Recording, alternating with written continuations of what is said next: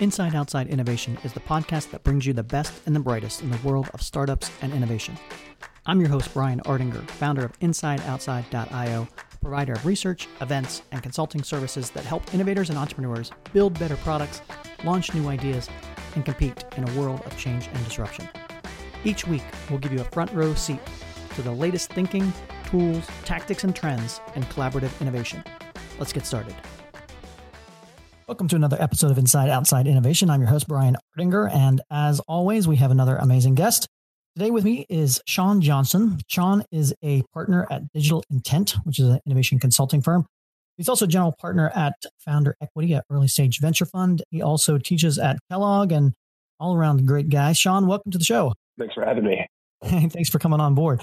Yeah. One reason why I wanted to have you on the show because you kind of preach the inside outside methodology of innovation and building new products, whether it's within a corporate environment or a startup environment, you've got a lot of hands on experience with that. So I wanted to have you on the show to talk a little bit about that. To update our audience a little bit about how you got into this space, why don't you tell yeah. us a little bit about digital intent and kind of your path to getting on, on the space of innovation? Our background was we were startup guys. I've got two other partners. We cut our teeth kind of working inside of startups. My partner, Joe, was a kind of a multiple time uh, CEO. I was always sort of in a head of product type of role and then my other partner Matt was uh, head of technology. So we had a nice kind of synergy there in terms of our skill sets, and we kind of got a little burned out with the sort of the startup meat grinder a little bit. And you know, candidly, we started having kids, and it was sweeping under a desk and doing all of that. It used to be more fun when we were 25. exactly. But, you know, we saw we had a certain skill set that we thought would be helpful for people. And so we initially started working with startups and filling gaps for them. So if they were really strong technically, but maybe they lacked some of the user experience or some of the product strategy skills, we'd help out there. And vice versa. Maybe they lacked kind of rigorous thinking around kind of testing pricing. In a lot of cases, and this was back before lean startup was really popular, we just called it talking to people. Surprising to us early on, you know, how rarely they would actually go and stress test their idea with customers and they would immediately go from kind of a back of a napkin to like let's build the thing and we were like hold on guys let's, let's slow down yeah. a little bit so that's what we were doing for a long time and then you know as you know these enterprise companies started standing up these innovation groups and they started sort of approaching us saying hey we have the same kinds of problems that these startups do in the sense that we're business people great analytical skills super deep domain expertise but what we're lacking is the ability, once we've kind of identified an idea that's potentially worth pursuing, we lack access to some of the resources. They have those resources, they have engineers, they have designers, but getting getting their time was really difficult. And then secondly, sort of a methodology or a philosophy that I'm sure you're aware they're great at execution of an existing business model, but right. taking small bets, being iterative, doing all that kind of stuff is a little bit outside of still uh, a lot of organizations sort of comfort zones. They're getting a lot better, but it's still an issue for them. And so that is sort of long story short, kind of how we got to where we are now. And today, you know, we'll still work with some startups. They tend to be more venture backed these days, but the bulk of our revenue comes from some of these larger kind of Fortune 1000 companies that are looking to either they have an idea and they want to execute on it, or they're saying, hey, we want to become a tech enabled company and we don't necessarily know how to do that. Can you help us? And getting kind of a little bit earlier it's similar to the background that I took as far as working with startups and now doing a lot more corporate innovation stuff. But in some of the things that you mentioned earlier, I kind of want to dig into as far as mm-hmm. the differences between what it's like for a startup to spin up a new idea versus a corporate innovation group. What's the biggest mistake that you commonly see with corporations trying to think and act and move more like a startup? I'll be totally honest, and it's a challenge that we're not incredible yet at overcoming for them. And it's the idea of putting all their eggs kind of in one basket. So they stand up this group, they they start doing some internal hackathons or open innovation type of initiatives or whatever, there's still often a very high sort of tolerance for risk. And what ends up happening is they greenlight an idea and they put a mm-hmm. lot of resources behind that idea. And then if it doesn't work out, they're like, see, we're not good at innovation, right? And I knew it, knew we wouldn't be able to do it. And our argument to them is you should be thinking, you know, I'm a partner at, at, a venture fund as well. What we advocate to them is you should be thinking like a venture fund. You should be saying, hey, this is a fund that we are raising, and the plan is to allocate those funds across a portfolio of initiatives, call it 10, call it 20, whatever it is, and use, you know, similar kinds of stage gate, sort of milestone based mechanisms that are baked into the venture process sort of inherently where it's, you know, hey, we're going to give you some quote unquote seed capital. That's going to be enough for you to take it a certain distance. And then we're going to evaluate it and say, do we want to put more resources into that? And you fully expect that the majority of those are not going to, you know, make it all the way through the funnel but the couple that will will effectively return your fund. And so that's something that we advocate for. It's really difficult, candidly, to get organizations to sort of think that way. I think to them it sounds like when you're already sort of risk averse, I think it sounds like risk and it sounds like a lot of thrashing. And to a certain extent, that's true. It is a fair amount of thrashing, but it's thrashing early and it's killing things early versus putting two years. You know, we had a client that was telling us that innovation for them looked like uh, five years and $8 million into an initiative. Yeah. And at the end of it, they didn't really have a whole lot to show for it. So we try to get them to think like investors and understand that you're, you're going to make mistakes. And if you think that just because you have that domain expertise, that you're going to, you know, you're going to bat a thousand when you're with these initiatives, it's craziness. I mean, we've had to learn it the hard way as VCs in spite of all of the diligence that you do and all of the brain power that you think that you're throwing to it, you have no idea at the outset which one of those companies is going to make it or not. And so having a little bit of humility and spreading risk across a variety of initiatives would be kind of the main thing that I would try to focus on. Absolutely. And I think the other thing that kind of comes into play is you think about even if they want to go down that particular path and they decide that they're going to be thinking and acting more like a venture capital person and deploying capital mm-hmm. across multiple yeah. projects, they don't necessarily have the teams or enough of the teams can execute right. on that. So just thinking through like you have to be able to put a fair number of these ideas through a process yeah. over time. And if you have two people in your lab that are designed to put those 20 ideas through in a year, uh, it's yeah. going to be challenging that way as well.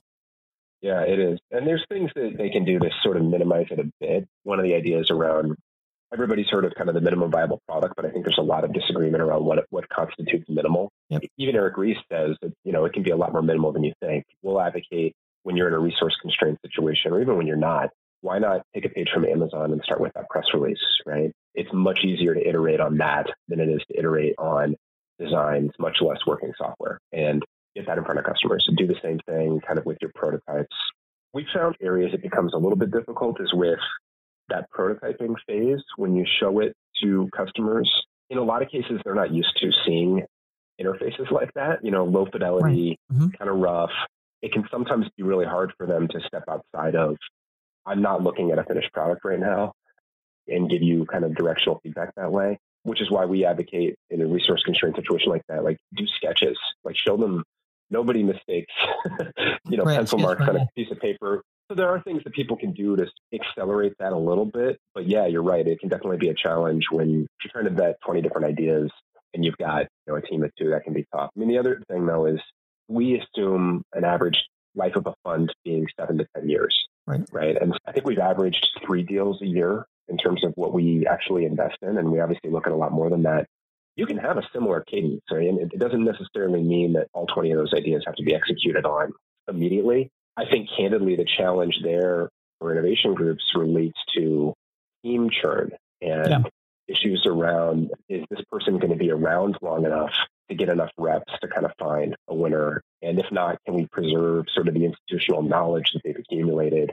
And can we pass that sort of down? But that's where we know that all three of the GPs and even you know our analysts and everybody are going to are going to be with us for the life of the fund. That's a real advantage that I think a lot of innovation teams probably don't have. But yeah, it is tricky. Corporations tend to have customers. That's why they're yeah. corporations, and, and yeah. so getting close to that customer sometimes can be a challenge because they think they know that customer or they've been serving yeah. them in a certain particular way for a long time where a startup doesn't necessarily have that baggage around it both yeah. you know from brand or everything else so talk a little mm-hmm. bit about what you've seen or, or, the challenges that can have by having quote unquote legacy customers that you have to create new things for you're right another issue is brand risk or the perception that there's brand risk so getting and, and you'll usually feel this with you know, with more marketing teams or heads of biz dev or whatever folks that tend to be closest to the customer sometimes are clutching to those relationships and anything that they show those people they kind of want to be relatively polished. And their willingness if they have a great relationship with a client getting beta or pilot customers sometimes can still be a challenge sort of internally from politics perspective just because they feel like if that pilot doesn't go well it's to there's risk that it'll harm that relationship. That can definitely be tough. One way to sort of mitigate that a little bit is and this this is a kind of a broad theme around these innovation groups in general, is don't wait to get those people involved. And they don't have to be involved as an embedded part of the team, but letting them know that this is what we're working on, trying to have those conversations with them early on when we're saying, hey, we're standing this up. This is sort of our mandate. Let's talk about who, who some of our customers are that maybe are a little more forward thinking. We think maybe would be those sort of early evangelists that are willing to kind of put up with some kludginess or some Wizard of Oz type of concierge sort of MVPs, all of that kind of stuff, but get them involved earlier so that they get to provide input and they get to put their stamp on it. And now it's their initiative too, right? right? Versus waiting and then springing it on them and saying, hey, we got this finished product. We want to go show it to some people and having them say, no, no, no, no, no, uh, hold on. Have you seen much success using off brand techniques or non branded techniques? Yes, and it sort of depends on the nature of the product. Something that we've sometimes suggested is standing up sort of a faceless brand, seeing can you get legs with it without leveraging those brand assets, right? Like you have those things that you think are going to be an advantage. You're concerned about brand risk. Going out there cold and acting as though you're basically a startup that doesn't have any of those sort of advantages can help you cut through a little bit of it because you can say, all right, well, what happens? Because for one thing, what happens once we exhaust that Rolodex and we need to kind of go up to that next layer? You're going to have to do that eventually anyway. This can be a way to sort of mitigate that. It can be a way to kind of, kind of again get people out of the building where you'll get more realistic feedback. If I have a really great relationship with you and we have a long term kind of account with you, that might cloud your ability to give me the kind of radical candor that I need to kind of vet this idea. Right. And you may so, get a lot of early um, adopter. You may get a lot of early adopters that because they're your existing customers will give it a try, but it may not actually be a clear signal. Yeah, we're dealing with that with a client right now. They're trying to white label a product that previously kind of a, a consumer facing product. And they do have existing relationships with a bunch of people. And they're very nervous about trying to go and sell it to folks that are cold. And that's understandable. I mean, again, it comes back to the mindset of the people that are kind of working in these groups. If this were a startup and it didn't have the benefit of that, the people that are that are running point on it, in order for it to be successful, have got to be the hustle gene has got to be there. There has to be a, a degree of sort of shamelessness, a degree of passion where it's like, I'm to knock down whatever doors I need to knock down to make this thing happen. That mindset is often not sort of resident inside of those teams. And so they're nervous about kind of going up to people cold and trying to get them to kind of try something. And so the safety blanket of kind of leveraging existing client relationships is intoxicating. But yeah, I think there are definitely some advantages to kind of trying to do it off brand. Are you seeing any models or any opportunities partnering with startups or corporations because they don't necessarily have the talent or the quote unquote yeah. entrepreneurs within their organization? Although I tend to say that there are some folks that are trapped in their cubicle waiting to get out. But yeah. in general, have you seen any models or things where reaching outside to startups or to startup talent execute on some of this stuff been beneficial? Yeah, I haven't seen a lot of where they're bringing in like an EIR to help mm-hmm. execute. You do see a lot of, you know, sort of partnership arrangements where maybe they'll they, they've been exploring an idea and they're trying to make a build versus buy decision. And a real low risk way to kind of do that is to is to partner with an existing startup that already has some traction, existing relationships, and all of that kind of thing. And it's one of those areas where I wearing the multiple hats that I sort of wear, I can tie myself in knots about it because from a startup's perspective, it's very much a double edged sword, right? Like Absolutely. on the one hand, you're getting access to a distribution channel that maybe you couldn't have. That often can be an entree to an acquisition. On the other hand, the amount of resources and concentration risk that it can present, where you're having to kind of modify or retrofit what it is that you're doing to appease this monolith can be a big distraction. And if it doesn't end up working out, can be a big problem for you. And you've dedicated so many of those resources to that, hoping that that thing was going to work out, that when it doesn't, you're now staring down the barrel of trying to make progress in ways that you had been, been neglecting because you put so many of your eggs in that basket. From a startup's perspective, it's something, you know, when we have one of our fund companies is exploring a pilot partnership in retail or like a 40 store pilot and we're trying to help them sort of navigate that. And that's one of the pieces of advice is just sort of be very measured about this. Assume it's not going to work out. Do your best to kind of execute on it and knock it out of the park, but understand this is not this magic pill that you're going to take. From a startup's perspective, it's very much a double-edged sword, but from an enterprise perspective, I, I think it makes a lot of sense. I think the risk from an enterprise perspective is recognizing what it is that makes that startup successful, sort of their secret sauce. A lot of times they're things that are sort of the inherent advantages of the startup or sort of the antithesis of big co.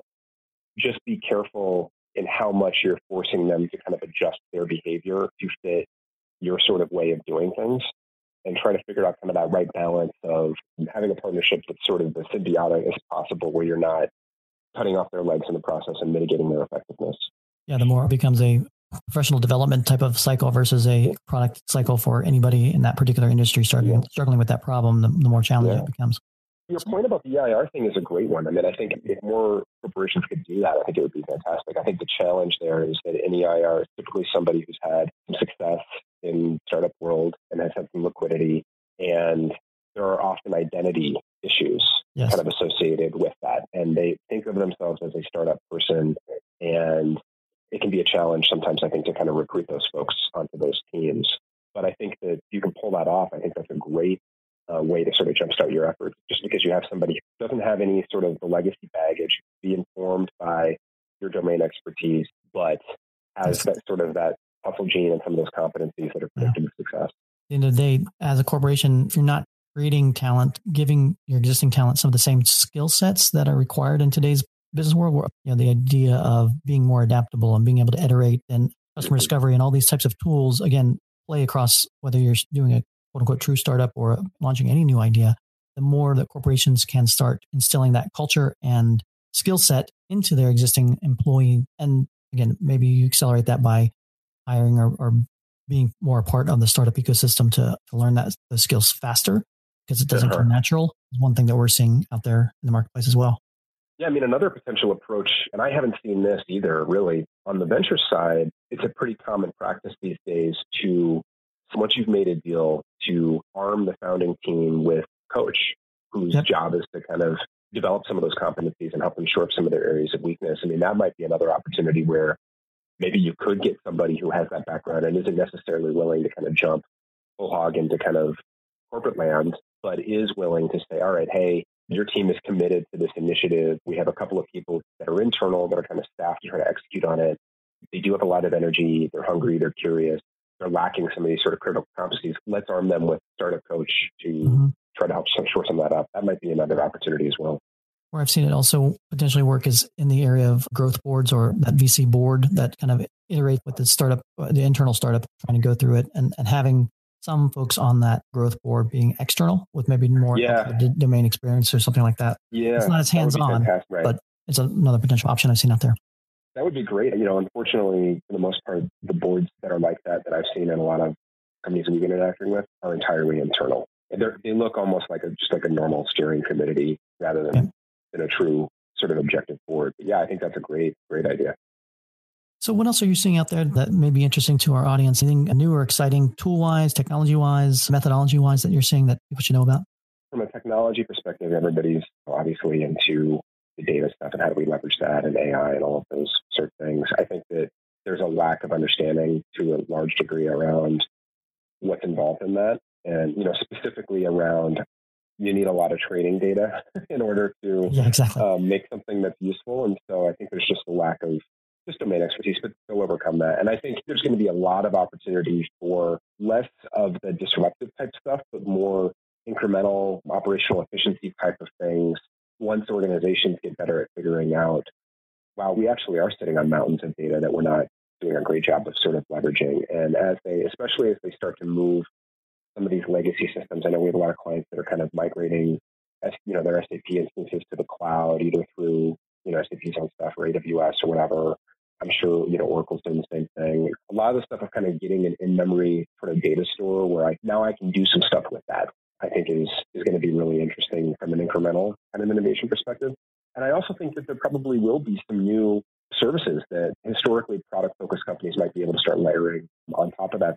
On the consulting side, I think that there's a big push towards the reverse. You know, you look at like law firms, you look at accountancies, you look at management consulting firms where they've historically been compensated their smarts and their intelligence and high bill rates and all that kind of stuff. A lot of that stuff's going to get automated. And just in conversations I've had with those kinds of organizations, they are making big pushes towards figuring out what parts of our jobs can be automated, where is it that we're going to continue to provide sort of legit value that we can command the kinds of prices that we're talking about? And given that sort of reality, you know, is it an 80 20 sort of thing or whatever? How do we reinvent our business models in, in light of that? So that's the stuff that I'm seeing kind of at, at, a super high level. I think from a from a tactical perspective, one of the things that we've been trumpeting for a long time, and I'm starting to see get a little bit more traction, is this idea around tactical sort of growth accounting. So managing the the product once it's out in the world to sort of growth metrics, meaning things like activation rate, retention rate, referral rate, and having a, a much more rapid cadence of iteration around